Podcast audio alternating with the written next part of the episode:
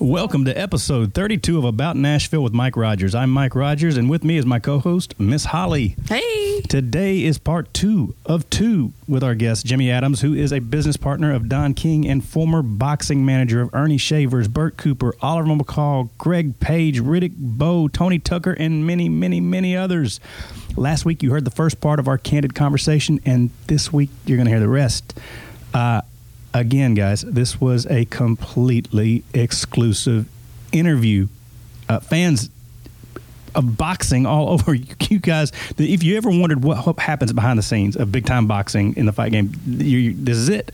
He shared details that have never ever before been disclosed before to the press or anybody else uh, about the great careers of, of the boxers I've mentioned and and and what eventually happened to some of them and and some of it might make you cry. Some of it might just leave you shocked. It's just, uh, you know, he was he was very uh, candid uh, about the about the situation. And and Jimmy Jimmy also debunked a, a few myths uh, for me regarding Don King that was enlightening.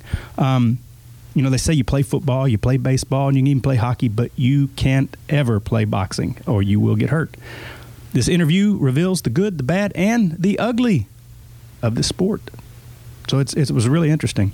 I'll tell you something else interesting. You know, we had that whole conversation and we put that question out there for people to call us on what they thought. Uh, uh, You know, but the question was, uh, do you think that there really is a health issue with Hillary Clinton, Clinton, or do you think that it was, you know, this is something drummed up by, you know, whatever?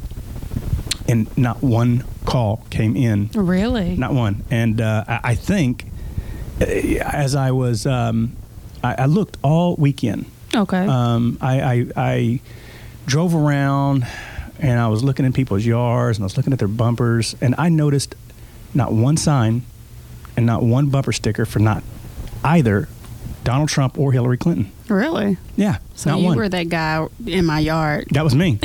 that was me trying to, you know, I was like, "There's this creepy guy in my exactly, yard." Exactly. That was that was me.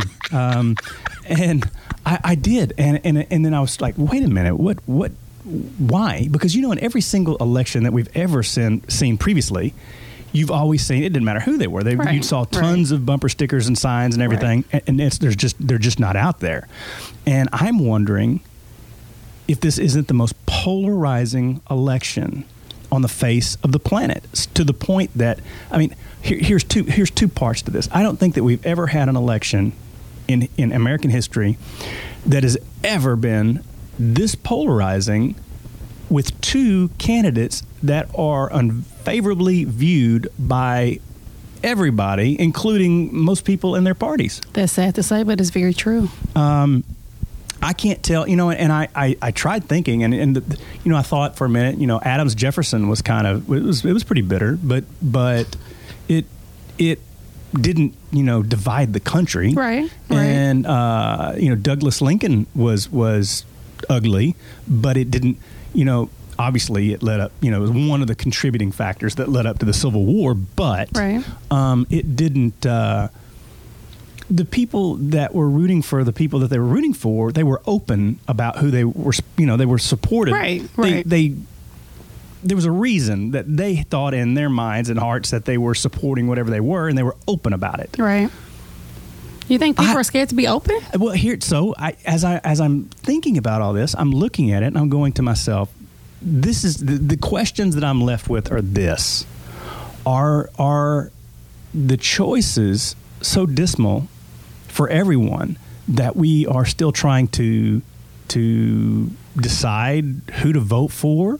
I think it's more embarrassing. And oh, okay, or, or is it that because both candidates have been calling each other's supporters these horrible oh, yeah. names yeah. that that they just choose not to openly support them yeah. to to keep any kind of conflict happening happening in right, a right. so so that leaves me to question you know other things like okay does that mean that one of the candidates does not have the support that they need to win and the other one has quiet support that's going to win them election. I think that may be the case in both parties. That, that's what I'm saying. I mean, it could be either one. I don't. Right. I don't know. But right. it does. I mean, does it mean that one one of the groups is like, okay, I don't. I don't want to be labeled. I don't want to be this. I don't want to be right. that. You know, I don't want to. You know, whatever. and the others just quietly saying, "Well, I'm just going to let my vote." You know, But do Do you? I, I see. I really see a lack of interest. And yeah, and there, then there's that. Are people just Oh, not? Are people just not inspired? Right. But they're going to exercise their right because it's their right. But as far as actually supporting, I don't, I don't really know. see it. I think the voter turnout is going to be very, very poor. oh yeah, yeah. I mean, I, and if it's I- very high, like you said, I mean, you're you're so embarrassed about and, and to share that with people. It's like, So who anyway. wants to share it? Yeah, and, and, and I'm not going to make this a political show. This is not a political show. It was just an, it was just an observation that I made. Okay. You know, over the weekend, and I was kind of shocked because nobody, you know, responded to our question. Right. So I'm going to make the question a whole lot easier this week. Um, but I'm not going to say it yet. No, I'll, I'll go. Ahead, I'll, I'll go ahead and say it. Share it, share Yeah, it. I'll say it. I'll say it. The question of the week for everybody is going to be: What do you love the most about Nashville? Not the show, about the city, Nashville. Like what do you question. love the most about Nashville? Good question. So call the Nashville fe- call the About Nashville feedback hotline uh, 615-852-5552 615-852-5552 and let us know what you love about Nashville. Um, I'll tell you. Uh, oh, did you did you hear that Brad Pitt and Angelina Jolie Oh are my getting gosh! divorced? Yes, I did. I was like, did. oh my I goodness, did. That sucks. that shocked me. That sucks. All those kids they got. I know. All the ones they adopted and He- the heck. And none of them are like his blood, so he- he's like going to have to pay child support on all these he's gonna kids have to. he didn't even give birth to. That's right. you know, he's trying to save the world. he needs to. Yeah, he's gonna save some pockets. I'm telling you, holy cow! Hell, yeah, 22 kids. Is that how many they have? I know, No, I, I- it's a no. lot. It's a lot. It's not 22. No, it's not 22, Oh, but it's it's a lot. That but sounds like my dad. No, I'm kidding. I'm kidding. he killed me. uh, yeah, right. Uh, well, then he had 21. Not six, just six. Uh, but um, yeah, I was I was shocked when I read that. I was like, Yeah, oh my yeah. goodness. So I was going to make an entire episode out of my. I tried out for this comedy show on NBC over the How'd it go? So I'm going to tell you. Um, I was going to make an entire episode out of the the experience of what it was like to do this, but that would be the shortest episode on the face of the planet. Did they boot you off? So so um I I will just explain over over here to you what Oh, okay. happened so that that you know because uh, there's no point in using a whole episode for this. Uh, you know, maybe I'm, I'm I don't know. It, it just it depends. I met some really cool people. Did you really? I did. I met Oh, some really cool people. So I so I was scared. I was going to sleep in my car outside of the club. well, because I've I've been in, I have been in a lot of contests. I've been in a lot of auditions. I've been in a lot of things in my entire life. Okay. So Okay. when when you open an open thing like this, especially to somebody like NBC, Right, right. Uh, there's going to be hundreds, if not Right, thousands, of people waiting in line to do Okay. this. So that's what I had in my head. And um, so I'm like, well, maybe I need to spend the night out here. So I because they're they were Right. only taking the first hundred. Okay. If you weren't in the first hundred, you didn't get to audition. Wow. Okay. So okay. that's why I had that okay. mindset. Okay. And I was like, okay, maybe I need to sleep out in my car. But I, I, I, as I got home and I was working out, I worked out. A, you have to have two auditions at, at 9 a.m. when they opened it up. Um, you got a one minute audition, 60 seconds Okay. to be as funny as you can be In one minute. in one minute. Okay. And uh, and then if you got called back, you came back at three o'clock that day, and then you got two minutes. Oh. And then wow. and then and then if you were funny after that two minutes, you got to come back on Sunday and do a five minute set in front of a live audience. Okay. Um, so I, I and, and apparently there some people were were given professional comedians, not just people walking off the street, but there were some Right. professional comedians that were given the opportunity to, to bypass that nine o'clock set and they went straight to the, the three Really? o'clock. Yeah, yeah, yeah. But they were but they were pros. I mean, there, were, Okay. there were some really good pros. Okay. And um, so I I worked my whole minute set out in my head as to how I was going to do it and practiced it several times and um, but that was all. I only worked out one type Okay. of minute set. Right. And then I showed up and um, it was it was I got I left the house at six o'clock in the morning and got there about six thirty and there was probably about I think I was the 69th person that signed up. Really? Yeah, yeah, yeah. And, and there only ended up being like ninety. Oh, okay. You could have yeah. got there whatever time. maybe. Yeah, right, right, Okay. right. Okay. Well, no, there was some people that showed up after nine o'clock that didn't get into the, the whatever they're supposed to do and were Okay. turned away. But Okay. um, so I was like sixty nine, great number, but I was I was 69. Awesome. Yeah, right? Yeah. Uh, wasn't a sign of things to come. It just, me- it just meant I sucked. Aw. It just validated, hey, Mike, you suck. We're going to prove it. uh, and um, uh, so I, I stand out there and it starts raining. So, and I have my This gear is Saturday, Sunday. Saturday morning. Yeah. Okay, okay. And it starts raining, and I had to go get my and I'm I've got all my recording equipment with me because I'm, I'm I'm I'm talking to myself uh, in front of all these people recording this episode. Really? Really, really, and and and and, and comedians are, or maybe it's just artists, but you know they see a phone, like a, a camera or a microphone or whatever else, and they gravitate toward it. Right, right. So they started coming towards me and wanting to talk. Hey, what you doing? I'm like, hey, and so Really? yeah, yeah. So I, I met some really nice people. I really did. A lot of them came in from Atlanta, Ohio, all these different places, and and. Uh, um, they were super, super nice. I only saw a very, very few people that I've seen out on open mics in the local area. Very few. Um, Really? Yeah, yeah. Most of the people that that uh, were there were from other states. Okay. Um, Okay. anyway, uh, so I, am standing out there in the rain with my umbrella, and I'm trying to keep this one woman who doesn't have an, an umbrella. I'm trying to keep her from not getting wet. What a gentleman. Um, oh, she was such a sweet lady. Her name was Mutt, and uh, she's from Smyrna. Okay. I know. She has like she has. Well, I didn't ask, but, she, but No, apparently it's her don't. show name. And uh, Okay, okay. And um, she she uh, she's from Smyrna. She's a comedian. She's she hadn't been doing it for very long. Maybe I think she said a year or something Okay. like that. And um, so we all were standing in line and and uh, raining, and we we probably stood out there for two hours, Really? three hours, something like that. In the rain? Yeah. Wow. Yeah, yeah. That's probably why I got a cold. Yeah, you sound a little stuffy. Yeah, yeah. So um, then I get in there and I, we all sit down, and it dawns on me I got 60 seconds. Okay? Right. And I didn't, I didn't, um, how do I put this? To, I think to be a good artist or be a good comedian, you need to be flexible, and Right. you need, and you need to be able to alter your set to the room that you're playing to. Right. And um, I couldn't do that because I was locked in. I was first of all, I'm green as graveyard moss. Right. So Oh, I'm, yeah. I'm, I'm, I'm, I'm just like. I'm so gra- yeah, I'm like a little baby deer doe. I'm just like falling all over the place and everything, and um, you know. But I, I I was locked into a certain set Right. that didn't necessarily I knew wasn't going to work for this room because um, the the theme for this particular comedy show or whatever else was diversity Did you know that prior to going in? sort of. Uh, I, I kind we, we we figured it out toward the last part of it, but I'd already locked it in. Okay. And my wife's like, "These jokes might not work. You might offend people with this. This is you, you know." Hey, that's you. I know That's she's like she's like you might you might want to back off these jokes. These ain't you know this is diversity and this isn't very diverse. Some of these things you're saying in this this these jokes and I'm like, baby, I don't care. I'm I'm a funny. I'm a comedian. That's right. I'm a comedian, and I don't care if I offend anybody.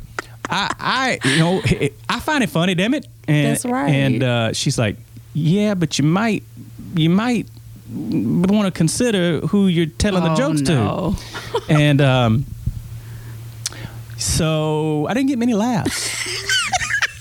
Why didn't you do pray for me? You know that's diverse. Um, Everybody understands that. well, well, I thought about it. I thought about it. but the damage was done. but the damage was done. It was done. I probably would have been better if I'd have talked about some boxing or if I'd have talked about some country music. I probably would. Have Well, they were expecting that. uh, yeah, I kind of, I kind of focused in on some other things, Oh. and um, uh, I don't know you don't wasn't- like just to share your. No, no. I'll, I'll show you. I'll show you after this is over, and I'll, I'll show you just exactly how Okay. how Bad. bad I really was. It's like Not yeah, the and you know, it's like and you and you tell the punchline and you're like, and walks in the bar and this would have it, and are like, Crickets. Oh no. yeah, yeah, it's like, yeah, it's like, and then the cat said, "Shikabam and then the bell rings in your. and people just like looking at me like, what the shit? His sixty seconds ain't coming quick enough. I feel like I'm on a bull. Holy hell! really? Because the first eight seconds hurt like hell. Yeah, it was. Really? Yeah. that 60 seconds got real long. it got real long. Oh, bummer! I hate that. So I hate that. apparently, and I did learn from uh, one of the comedians that, that actually made it through to the next round um, that in a situation like that, they do what's called rapid fire comedy. Okay. Where it's basically it's a line you set up and boom you drop the punchline and line set up boom you okay. drop. But I thought hell if I did that for a solid minute I wouldn't have nothing to say in Yeah, my two minute whole- thing. Yeah, that's a whole show right there. You know, because I all my jokes are pretty much set up set up stories. Right, They're set up stories, so it Right. wouldn't it wouldn't work. Anyway, make a long story short, uh, Well, it was an sucked. experience. It was an experience. You know what? You know what? I learned several things from it. Good. Uh, I learned I'm not funny. I learned no, I did. I learned several things from it. I, first of all, I learned what rapid fire comedy was Right. and how it works. Right. I learned uh, the the that you, you have to adjust your comedy for the room you're playing. Right. I had to learn that you need to have a slew of sets put in line so that you can be flexible. Right. I learned that um, you know that that that that this is an art, you Yeah. know, and Oh, it's yeah. it's not just something you just pick up a microphone and take off doing. It's I would never that try it. you'd be good at it. Shh. You would. You You'd be, be glad I can't cuss because I'd be cussing. you'd be good at it. You'd be good. But anyway, I, it was a great experience. I loved it. Um, and uh, you know, it is what it is. Uh, second thing, third thing, fourth thing, I don't know, whatever. um, so my wife and I, we watched. We've already gone through the entire sixth season of uh, Walking Dead on Why? Netflix. Uh, because she was absolutely addicted to it. We probably watched two or three episodes a day. Oh no. really? Yes. So like all, I think it was like 16 episodes or what that made up the entire. Really? Yeah, we went through them like like like what do they say? Uh, a, a hot hot knife on butter. I don't know. Yeah, we went through them pretty quick. It was Really? good. Yeah, to the point now she's like, oh my gosh. I, number one. I hate that I have to wait till October Oh, yeah. 23rd Yep, to find yep. out what's going to happen. Number two, Yeah. I can't believe that I'm going to have to wait a week every single week after that just to find out what's going to happen. So I'm like, yeah, and you got to sit through commercials too. That's- so that's um, right. So it, it, it uh, she loves it. Yeah. And uh, she loves all the characters, and she loves, you know, I, I can't say too much because I don't know where. Have you even started it? I have not, but I'm going to. I promise before I, before the new season comes on. In what, October 23rd Three weeks. Four weeks. I have four weeks. to watch six seasons of of Walking Dead That, no, that means I'll start. Uh. I'll start. whatever. I will. mm-hmm. I promise. All right.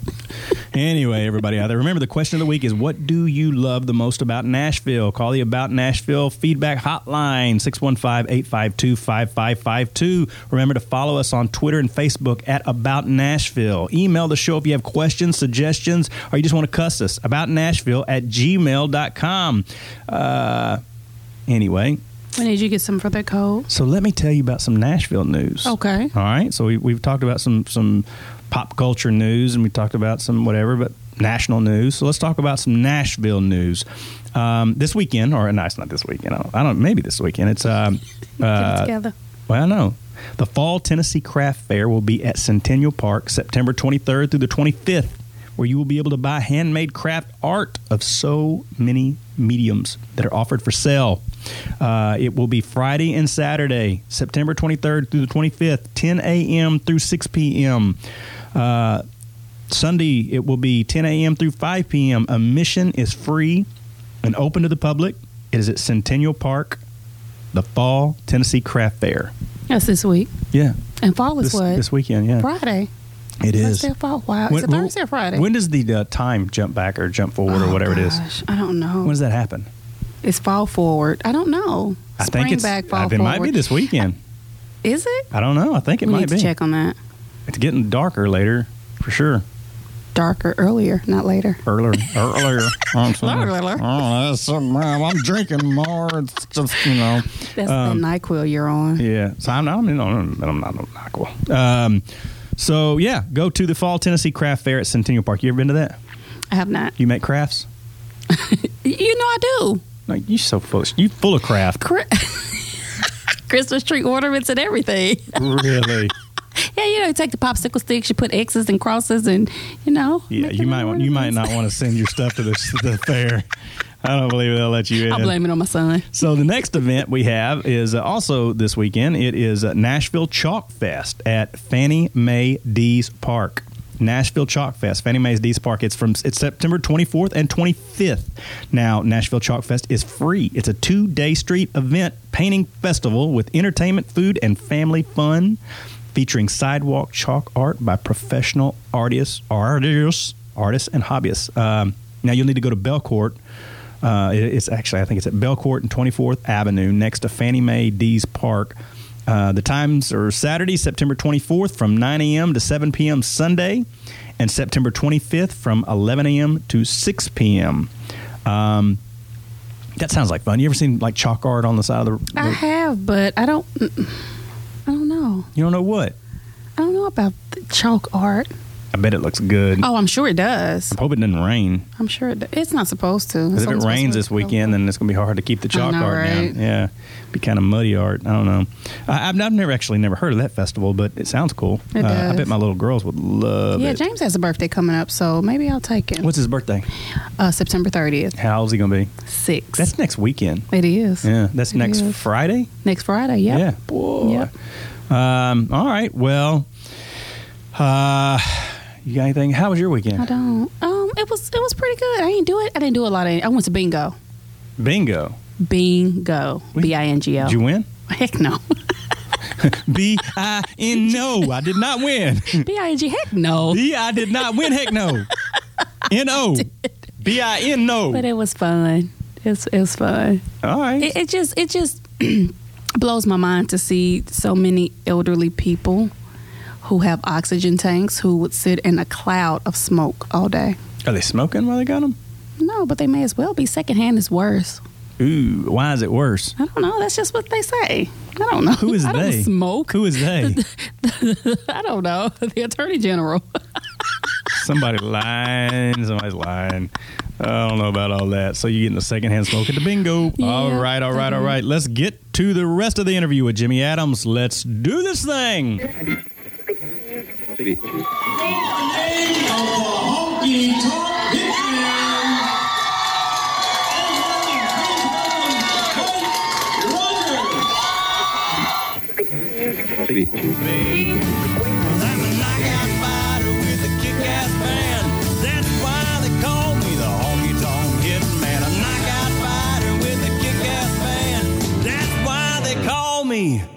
The honky tonk hitman.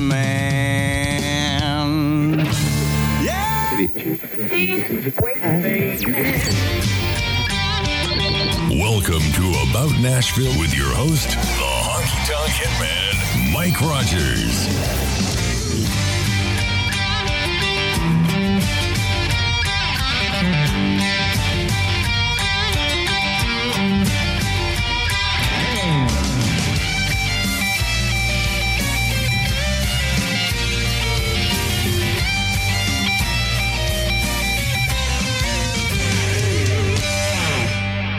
Um, so let's talk about that. So how, how did you get the whole mix factory thing set up? And and uh, wh- it, there was there was two or three things that were going on that were so powerful at that particular time. And I'll and I'll tell you a little bit a story that you may not know.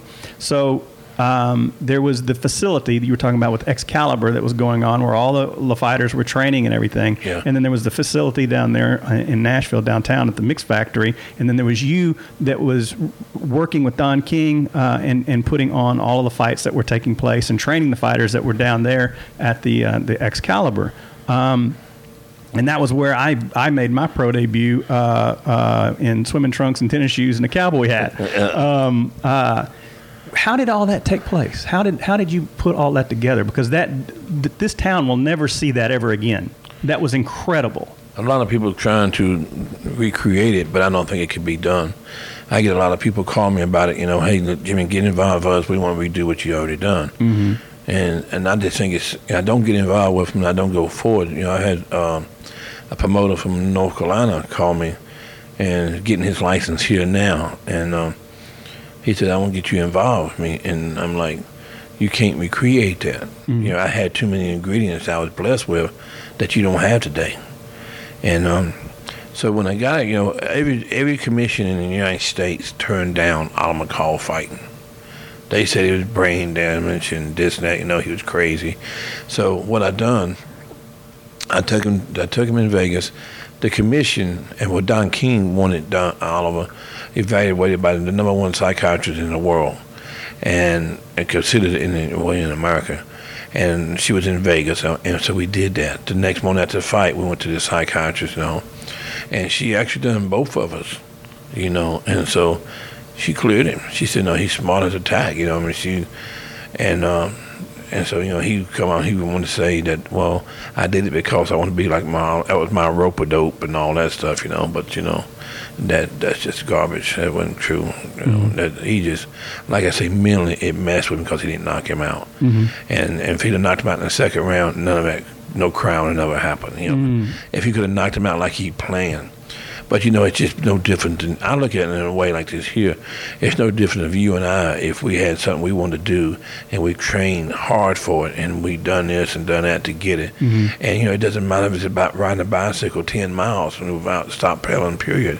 If we was to not succeed in that, it breaks your heart. Right. You're depressing yourself. Sure. And I think that's what's happened with him, as I said in that fight.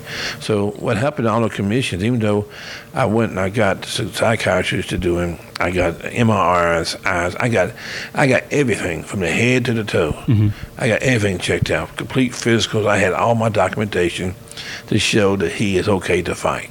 But the commission suspended him. Mm-hmm. They suspended him. No, he couldn't fight anywhere. So I went to Marc Ratner, and so when I started pulling all these documents over to Marc Ratner and all, I said, Marc, I said, the guy, I said, said, you know me well enough to know that if he wasn't bad, I would not put him in the ring.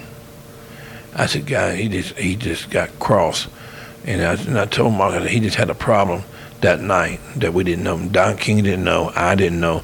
Nobody stuck him because right there in the dressing room, if Avalos looked at me and said, "Hey, I can't do this fight. I don't want to fight," I'd have called the fight off with the crowd, TV, and all that. Right. I would not have pushed him in there. And so all them things that people say is not true. Right. Right. It's not true. Well, they can be backed up too by, by medical Yeah, records. Yeah, by I mean, medical records. Yeah. Yeah. And and so what I did, Marc told me he said, Jimmy, if you can find a place to fight him, Mm-hmm. get him started back, and we can show, and then then we'll I'll lift it for him to come to Vegas to fight. Mm-hmm. But he said, I will lift the suspension right now if you fight him somewhere else. Okay. So that's what what created the whole. That's what what, what enticed you to come to Nashville and, Yeah. and do it here.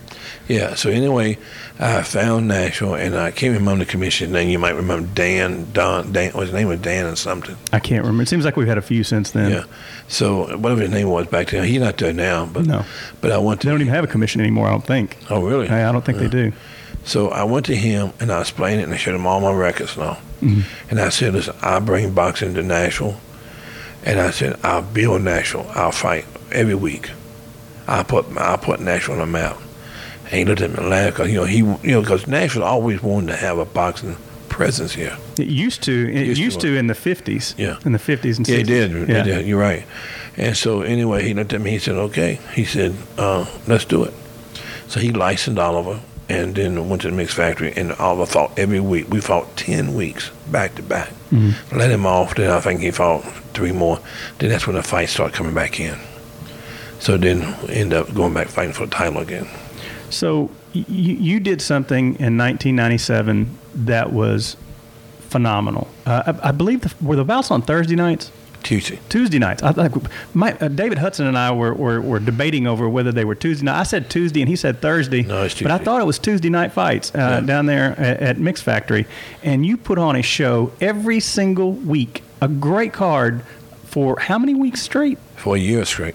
For a solid I year 50, straight. 54 weeks. Didn't miss a week. Goodness great, yeah, because I remember I fought there from '97 to '98, and Yeah. then and then uh, and then I started fighting other places because it stopped. Yeah. uh, I don't know if I would have ever gone to other places if it hadn't. Uh, I mean, you, you, I'll tell you something that you may not know, and how you and I got to, to, to start working together. So in my second pro fight, I boxed one of your guys, Tom Tom Gavin, uh, Right. and I beat him from ring post to ring post uh, and didn't get the decision. And I was I, I thought, okay, I'm done with boxing. I'll, I'll, I'll leave one and one. And I'm sitting in the the uh, the dressing room and I'm getting ready, and Greg Page and, and Nick Rupa come and talk to me, Yeah. and they they're like, well, hey man, uh, you know you can fight a little bit. Why don't you why don't you come box with us? And I'm like.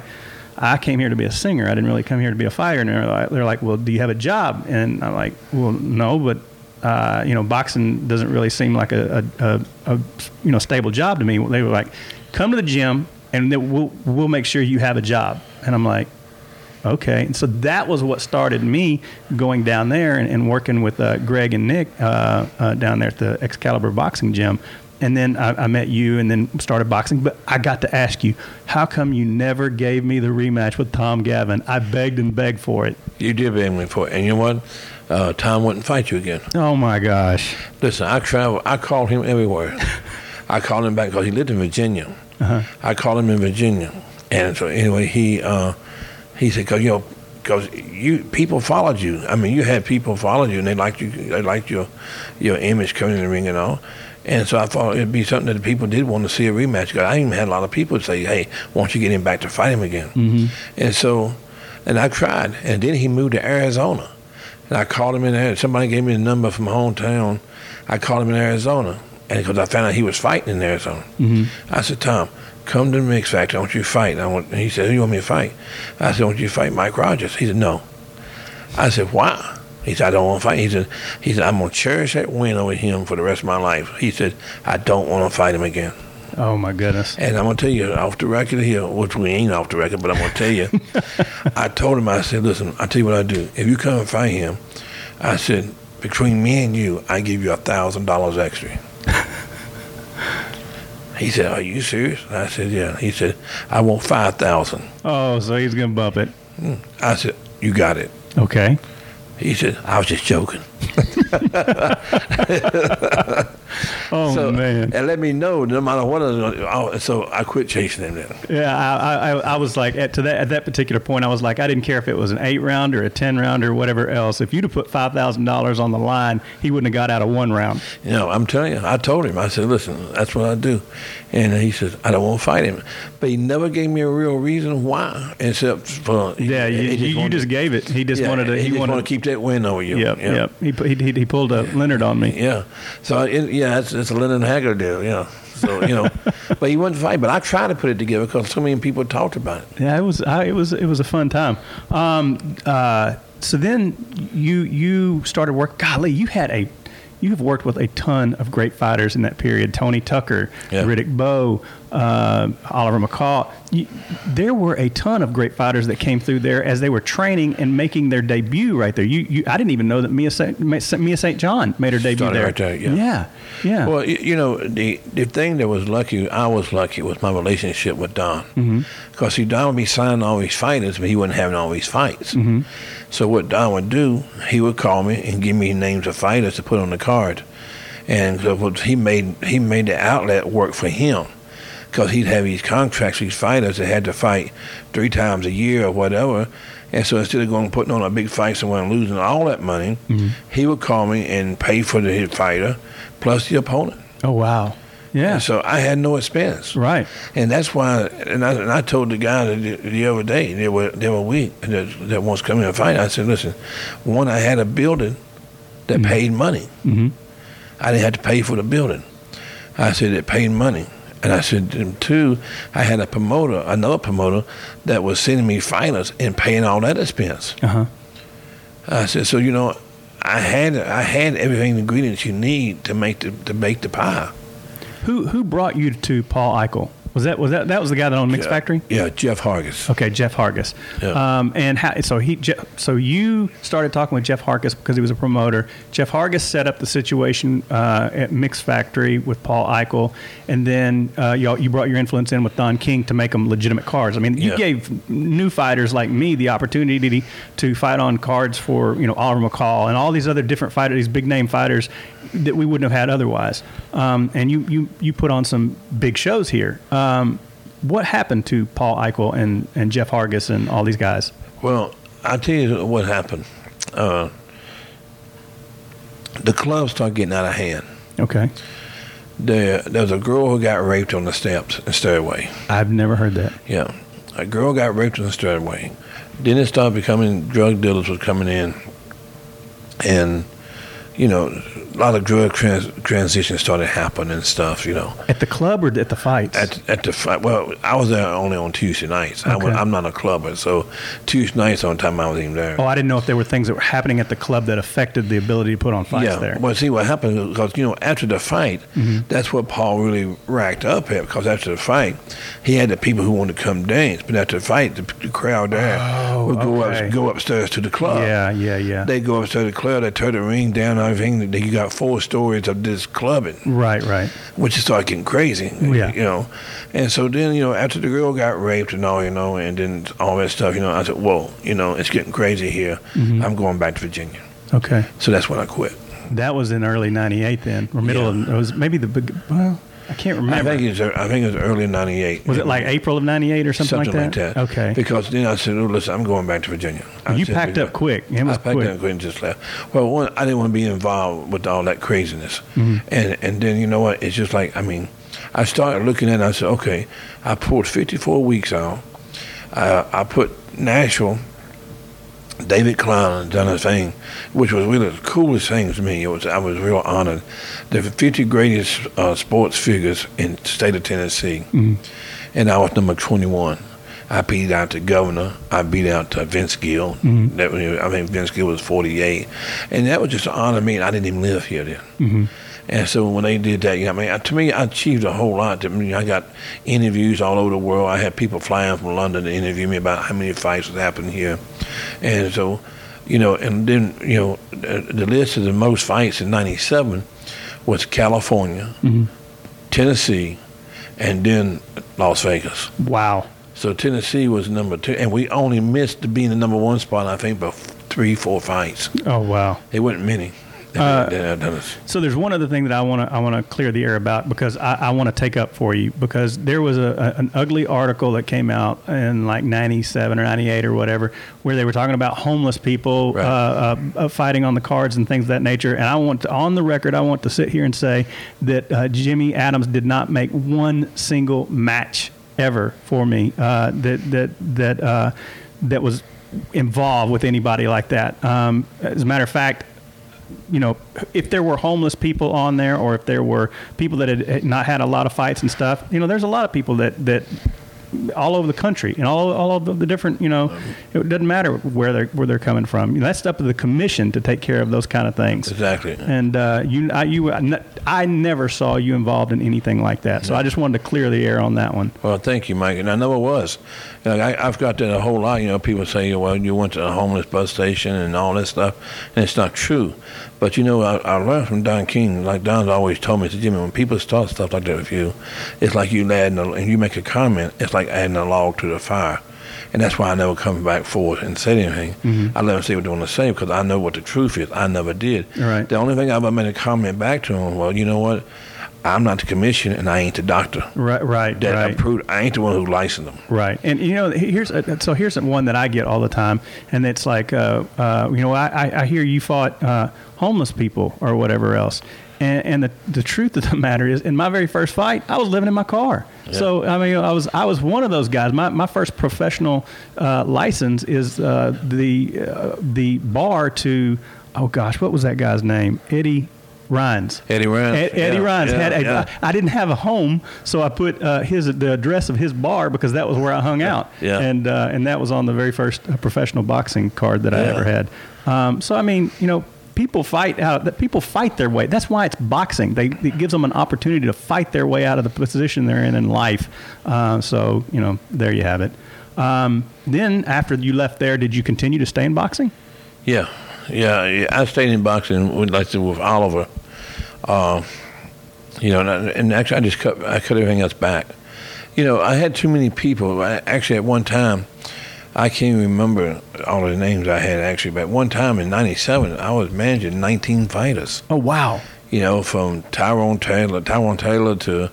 To, I mean, I can't remember everybody. I had Kenny Bowman, and you know, but then you know what happened when you get so many, you know, it's just like you can't watch everything, mm-hmm. and then you got so many people who thieves of the night come in and want to steal your fighter, and when you you know when you're trying to do so much, and you know, and you do have to take care of what's paying your bills. And sometimes the people you're trying to help get started or get into, you know, you do neglect them more than what you should, I guess, because it's only one of me. Instead of being a shepherd, you become a sheep herder. Yeah. Yeah. And then I got tired of that. I was like, okay, everybody just go. And so, um, and that's really what made me. It's, just the, and, and you know, and just like with the commissions and stuff, you know. It's, I mean, uh, I, I have to say to me, like you taking the boxing with me back then, I look at what Donald Trump said today. You know, it's the system needs to be changed Right. because it's a bad system. Right. And you got some people make calls to the system of boxing that's never even boxed. Right. Oh, never, never even been in it. Don't Oh, Right. even have a clue what they're talking about. Right. And they uh, they want to act like they're an expert at it, and they're not. Right. And yeah, you got to follow that lead. And I just like I just got tired of all the garbage. When I, like say when I bought Rudy Bowe back, I bought him to Nashville. I got Rudy Bowe because what he done, you know, brain damage and all that. You know, listen, I, we took we went through all these tests and we proved that the Rudy Bowe said he was brain damaged was because of the situation. He got him uh, less jail time for the incident with his wife. Okay. So it was a it was a it was a legal it was a legal strategy. Yeah. Okay. Uh, his ex manager at the time, uh, Rock Newman, told him, "said This is what we're going to do. We won't fight no more." We said, "You you you done you you you trying to stab your wife because uh, you, your mind left you." Okay. He got left time less time in jail for that. So Rock Newman told him to say that. Mm-hmm. Okay. So we proved that in documents. And so we got licensed everywhere we wanted to fight except for Tennessee. Okay. And it was the most irritating thing when we come here and we've done everything they asked for, and still we end up in court trying to fight for a license to fight in Tennessee. And, and it was where did this incident take place at? I wasn't even here, was it? it was No, we went to. Uh, it, it was in uh, California. Okay. Uh, Riddick Bowe. Um, no, no, oh, yeah. Yeah. You mean Where- where did that incident- yeah, where did oh, it, it was in Washington. Okay. It's in Washington. Yeah. Okay. What did he go to North Carolina to take her? Yeah, he was taking her to North Carolina or something. Okay. And uh, you know, but anyway, she willing was going, and all of a sudden she just flipped, flipped the script on him, and went inside, called the cops, said she was kidnapped. You know, so like Bowe said, if uh, if I kidnapped her, why would I why not why would I let her why why would I let her go into the restroom by herself? Right. Right. If I kidnapped her, Sure. He said she told me she had to pee. I pull over, go to McDonald's, get something to eat, and she goes in the restroom, calls the cops on him. Okay. Now he said if I kidnapped her, why not stop at McDonald's and let her run free to do whatever? Right. But anyway, they And he had the children in the car had too. the kids too. Right. So But that was whenever it all came out with his oldest son not being his. yes, so uh, so then what we done? We come here, so I started to fight Tennessee because you know what happened it was the commission just wasn't together, and so the commission and my final uh, incident was they said, "Well, we don't trust you. What? We don't trust you because you allow homeless. You took homeless and fought underneath us." And that's when I made the court the, the remark in the courtroom. I said, "I ain't the commission. You're the one who cleared them. Mm-hmm. So you're the one who allowed them to get them into the ring. So if they was homeless and no good and they wasn't this and that, you the commission itself should have found that out. So I got in a little spat with the commission. So what, what, what, how, how can they make some kind of disparaging remark like that without any kind of documented proof? Uh, they did though, and so what happened is we never got licensed, and, and we got licensed everywhere but in Nashville. Okay. in Tennessee, and so we went to we went to Oklahoma. I took him to Oklahoma. We had a fight in Oklahoma um, with uh, When they say homeless, do they do they mean did, what were they saying like that they were like living on the streets? Yeah. And coming in and fighting? under the bridge, under the bus station.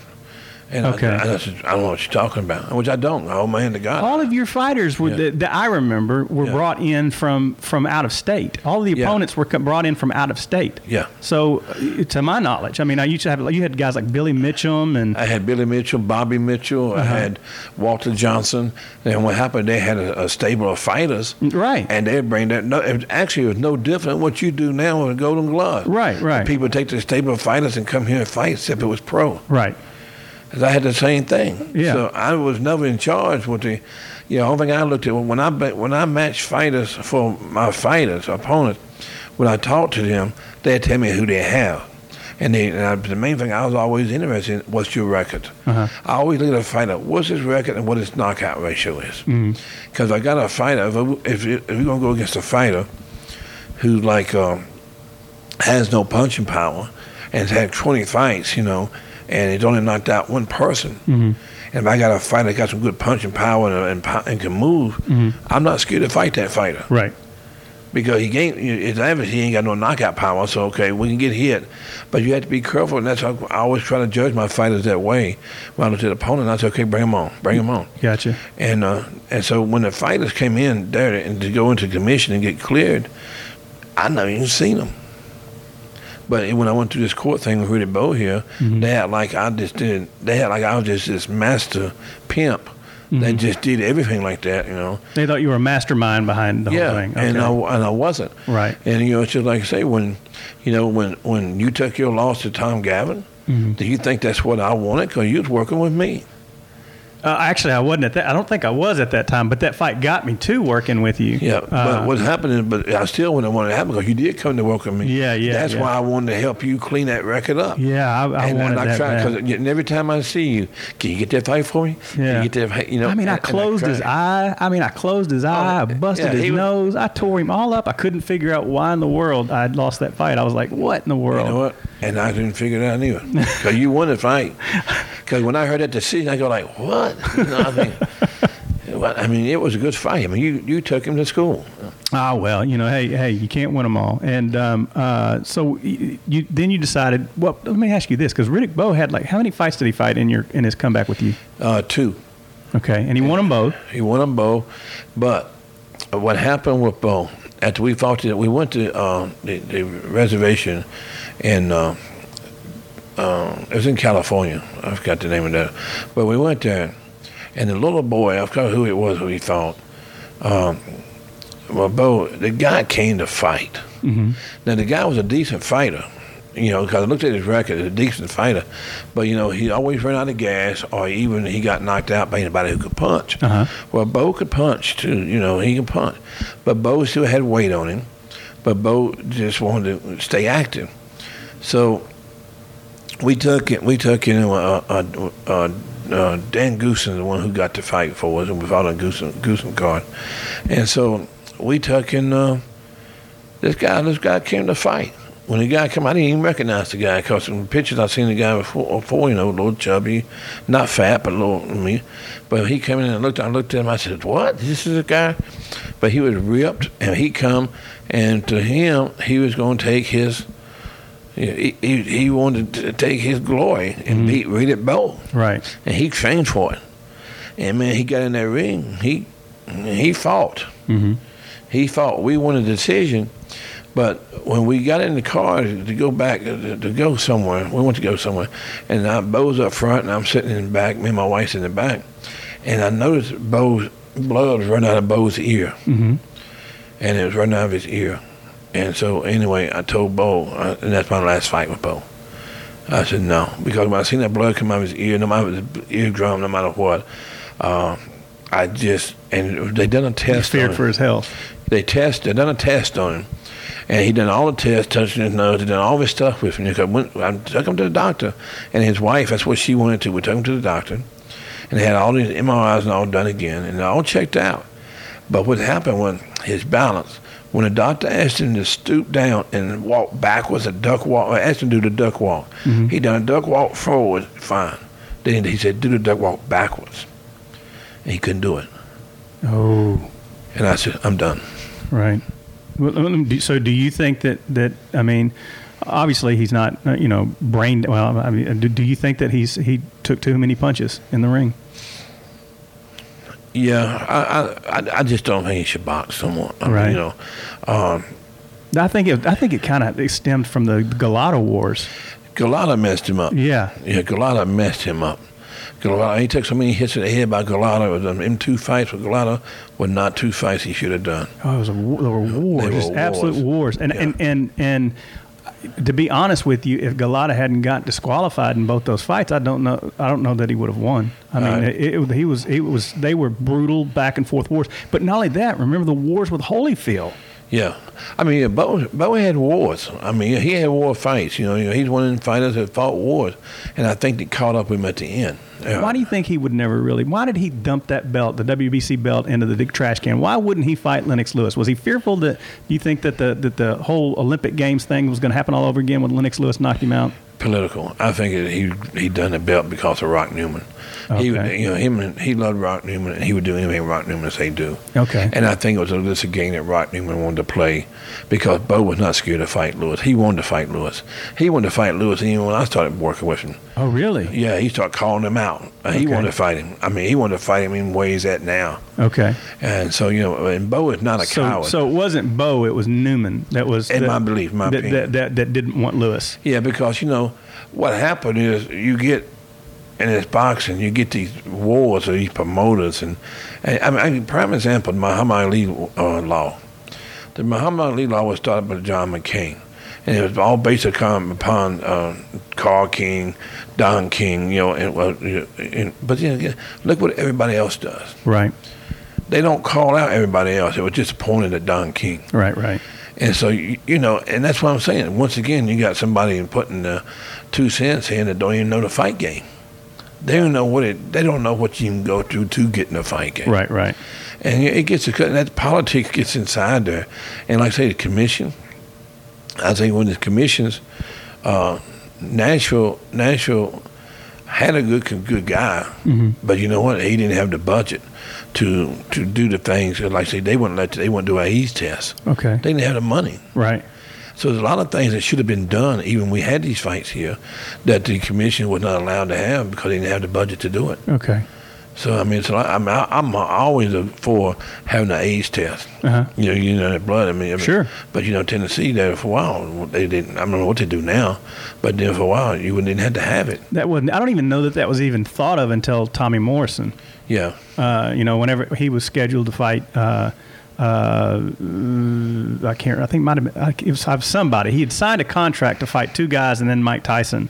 Um, and then on the very first guy he was supposed to fight, and this was with Don King, I believe. Yeah. And and then and then the very first fight he went in to fight, um, he showed up positive. And when they brought my dad in, my dad thought he was like positive for like drugs, and, Yeah, and he didn't know that it was it was HIV. You know that, that, that which started a whole you know uh, rampant thing uh, Yeah. about that. Uh, and I remember, golly, '97 also was another big year. That didn't happen in '97. That happened in '96. Ninety six. Yeah. But in '97, do you also remember that was the year that uh, that Tyson bit off uh, Holyfield. yeah. Holyfield's ear? Yeah. Right. Yeah, and also it was the year that Tupac got murdered. Oh, was it that year? You know, Tupac was at the fight. Oh, I thought he no, he was at the Frank Bruno fight. That was in '96, I think. And Frank Bruno, when it was at the Frank Bruno fight, whenever he got shot in Vegas. Okay, that's the one because I was at that fight. When Okay. he got, when he got shot. You so you were there? DMG, yeah, DMG and when Tupac. I seen Tupac when uh, uh, when he left in the car. Oh wow! Yeah, So you saw him his last his, the last time he um, was alive. yeah. Oh wow, that is but just crazy. just what five minutes down the road, then he was murdered. the first time I met uh, uh, Mike Tyson was in 1984 at the National Golden Gloves, Oh, really? and uh, yeah, he was knocking everybody out. Uh, I saw him in '83. Uh, but didn't really meet him or anything. But in '84, that he was there with Cus D'Amato, and and Mm-hmm. uh, and he, he was knocking everybody out. And I, I went up, and that year I got all the winners to sign this program. And that, that year it was Virgil Hill, Evander Holyfield, Mike Tyson, because it was the 1984, right before the 84, yeah. Olympics. And you know, a lot of those guys went on to make the Olympic team. Uh, and I don't know if you remember, but Mike Tyson lost a very controversial uh, decision to Tyrell Biggs. Yeah. Uh, was it what? what no, no, it wasn't Tyrell Biggs. It was uh, uh, Henry Tillman. He it was Henry Tillman. He lost a very controversial decision. Tyrell Biggs was a super heavyweight representative, and then Henry Tillman was the heavyweight representative, and he knocked him down like a couple of times uh, in in those amateur bouts, and, and they still gave the decision to Tyson in the in the Olympic trials, and then Tyson went on to become you know what he did. Uh, it was so weird because I remember asking him for that autograph, and and he was this beast of a man. You know, he was like he, he was like 5'10", 5'11", 215 pounds, and he, he had on these black and white Rocky trunks uh, and uh, uh, this white tank top. He had on um, uh, his boots. He had the tongue hanging out of them. And this headgear that looked like it was way too small for his head. And when I went up and asked him to sign it, uh, I, I, I, I was shocked when he looked at me and goes, Where would you like me to sign? And I almost I almost crapped on myself because I thought he was possessed by Michael Jackson or something. It was like, What in Oh, the yeah. world? Because, you know, you had this, this, this bigger than life man knocking everybody out. And then he talks like this, and I was just, Where would you like me to? You know, I said, Yeah, I'd be glad to do that. Sure. I was like, Oh my gosh, holy cow. Um, so, and then it wasn't, but about a year or two later, he was the heavyweight champion of the world. We're all playing his video game. Yeah, You know, that was a big deal. and that's the deal. Um, that's a story in itself. Yeah, yeah. So, uh, did you ever work with, with Mike whenever? Never worked with him. I mean, I've met him several times, but I've never worked with him. No. Isn't it? It's kind of neat to watch how he's reinvented himself now. Uh, reminds me a lot of George Foreman, the way he reinvented himself. I'm really, I'm really proud of him. Uh, of what he's turned into. now. Right, I mean, right. because you know, well, to me, I, I compare him to like a Britney Spears. You know, Britney Spears when she went through her moment. No, I'm proud of Britney Spears. I'm not, a, I'm not a Britney Spears fan, but I'm proud of how she come back. Sure. Everything. I mean, the whole world went against her. Everybody loves a comeback story. Yeah, and she got a great comeback to doing what she's doing now. The album where it's at, and then Mike Tyson, same thing with that downfall he took, and he took a downfall, but to come back. But I think what got Mike more than anything else, I, I mean anything else when he lost his daughter, and I can only imagine man losing a child. But uh, I, I think when he lost his daughter, that really made him snap to do a, to hey, wait a minute. You, you know, Yeah, and- yeah. and I really think that played a big part. But like today, I mean, he helps people. I mean, I mean, he's he's a good dude. But I think one thing about Mike that people have a hard time do deal with him today. He tells the truth. Ah, yeah. I mean, he don't he don't candy coat nothing, Sure. And not even today. No filter. Absolutely. got no filter. Right. And you know, and so, and see, I've learned there's some things that a fighter sees from perspective because I've I've been on on both sides of the fence a lot of it, and from a promoter to a manager. I mean, it's easy to get them jobs mixed up. It's easy to think, okay, well, my manager's not doing right, promoter's not doing right, mm-hmm. and then make them not do right or whatever, you know. And I think sometimes in, in, in relationships and in sports, in the game of sport, it, it's just communication and taking that extra five minutes to talk and understand what each other's about. Because mm-hmm. I don't mean this wrong, and a lot of people question and say that I'm lying about it, but to me, I was a damn good manager mm-hmm. because I cared about my fighters. And like I say, when I did the Mix Factory, I was involved with that. I was involved with it with love 'cause I loved what we was doing together. Mm-hmm. But I seen the picture bigger than the Mix Factory. A lot of people got caught up in, in just the Mix Factory, and so when I walked away from it, a lot of a lot of hopes and dreams failed. And I didn't mean it for it to be like that because where where do you go now? Sure. Sure. And when you take these other steps, you know, of course, they only set you up for real failure right. Right. In front of the world. So when you fail down the mix factory, you fail down there. But still, it was giving you a legit records of winning. It was building you as a pro boxer. Right. It was building your identity of who you can be. But see, it's just like say when you step out there on stage, you got to be able to perform. Right. So it, it well, all of those guys that were associated with that, um, where are they now? Or what what was their story? What ended up happening to them? The the, the Jeff Hargis, the Jimmy Westmoreland, the the uh, uh, there was an Paul Eichel. What whatever happened to those guys?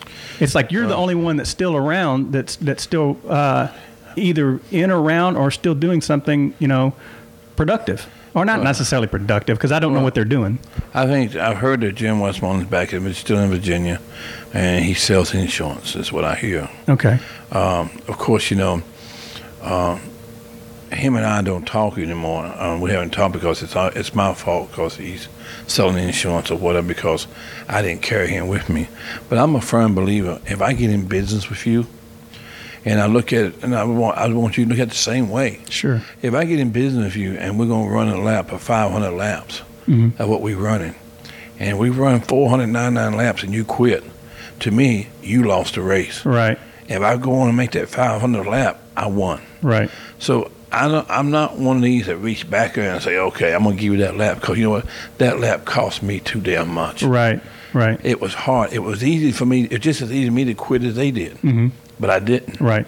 Now, if I had to go with today, would I redo it all? Uh, probably not Okay. because you know it, it was so much and so but then again i'm very thankful you know i believe in my god so much And so right now, I'm here today alive with all the health issues I've had because of my good Lord and because of my wife. Right.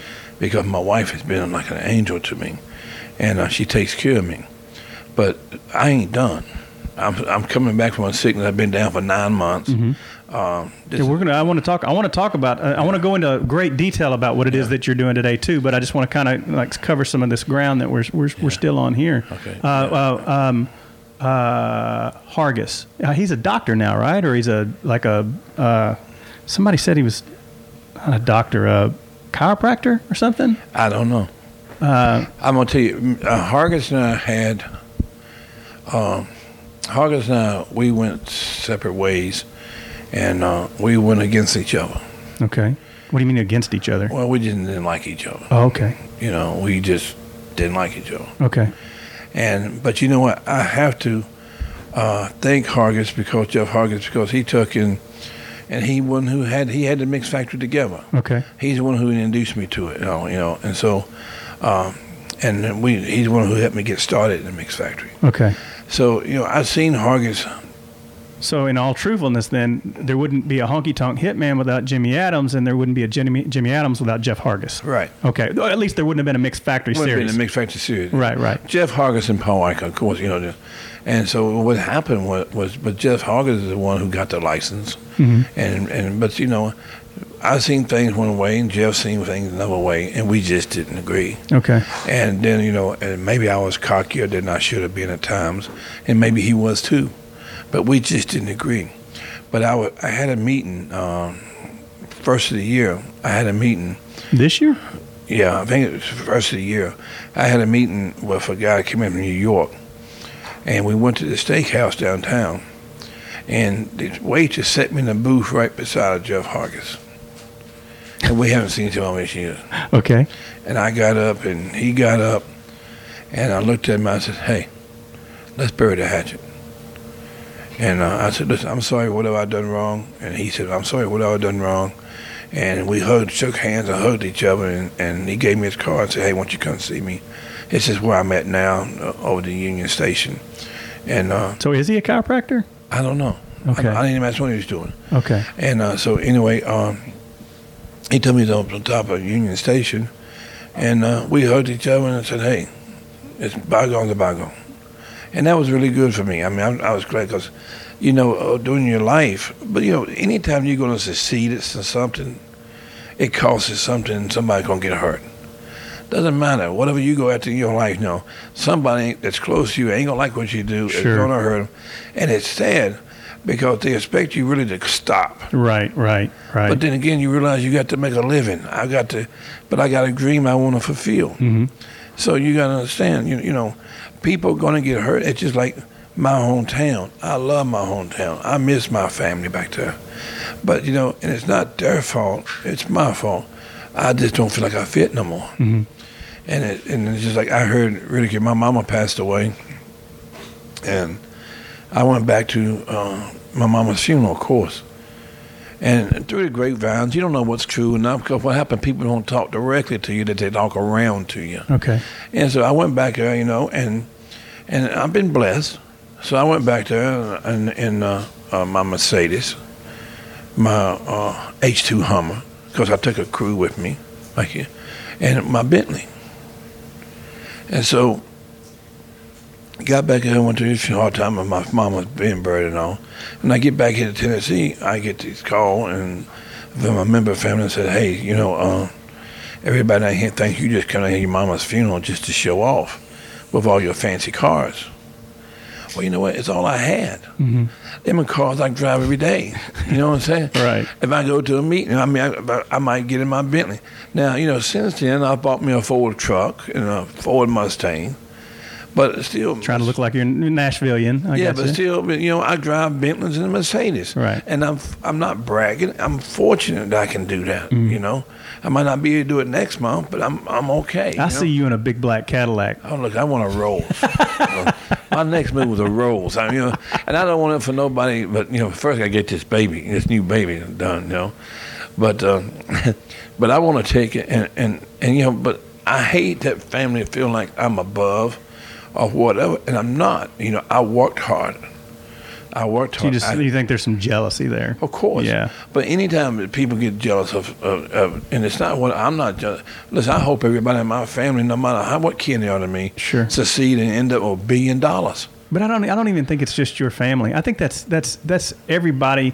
I, I, for whatever reason, when people start to have success, the you you know how you know when you're being successful because you start to draw haters, and and, and haters success draws haters. And you- Um, that's that's just a fact. And you know, Mike, I hear all this stuff about me. And I guess with age, because before I could tell you, I don't care. I didn't care. If you want to don't like me, I don't care because I ain't got to like you, you know. But, you know, since you go through, and you know, because you've been through it yourself, when you get sick and you come close to dying, Yes. and you started realizing what's really important to you. And it's not that Bentley sitting outside Right. you know, and, and you you said that, and it's not no material thing whatsoever you own. It's not that, but you know, I thank God that I was able to to be able to see the importance of life, Mm-hmm.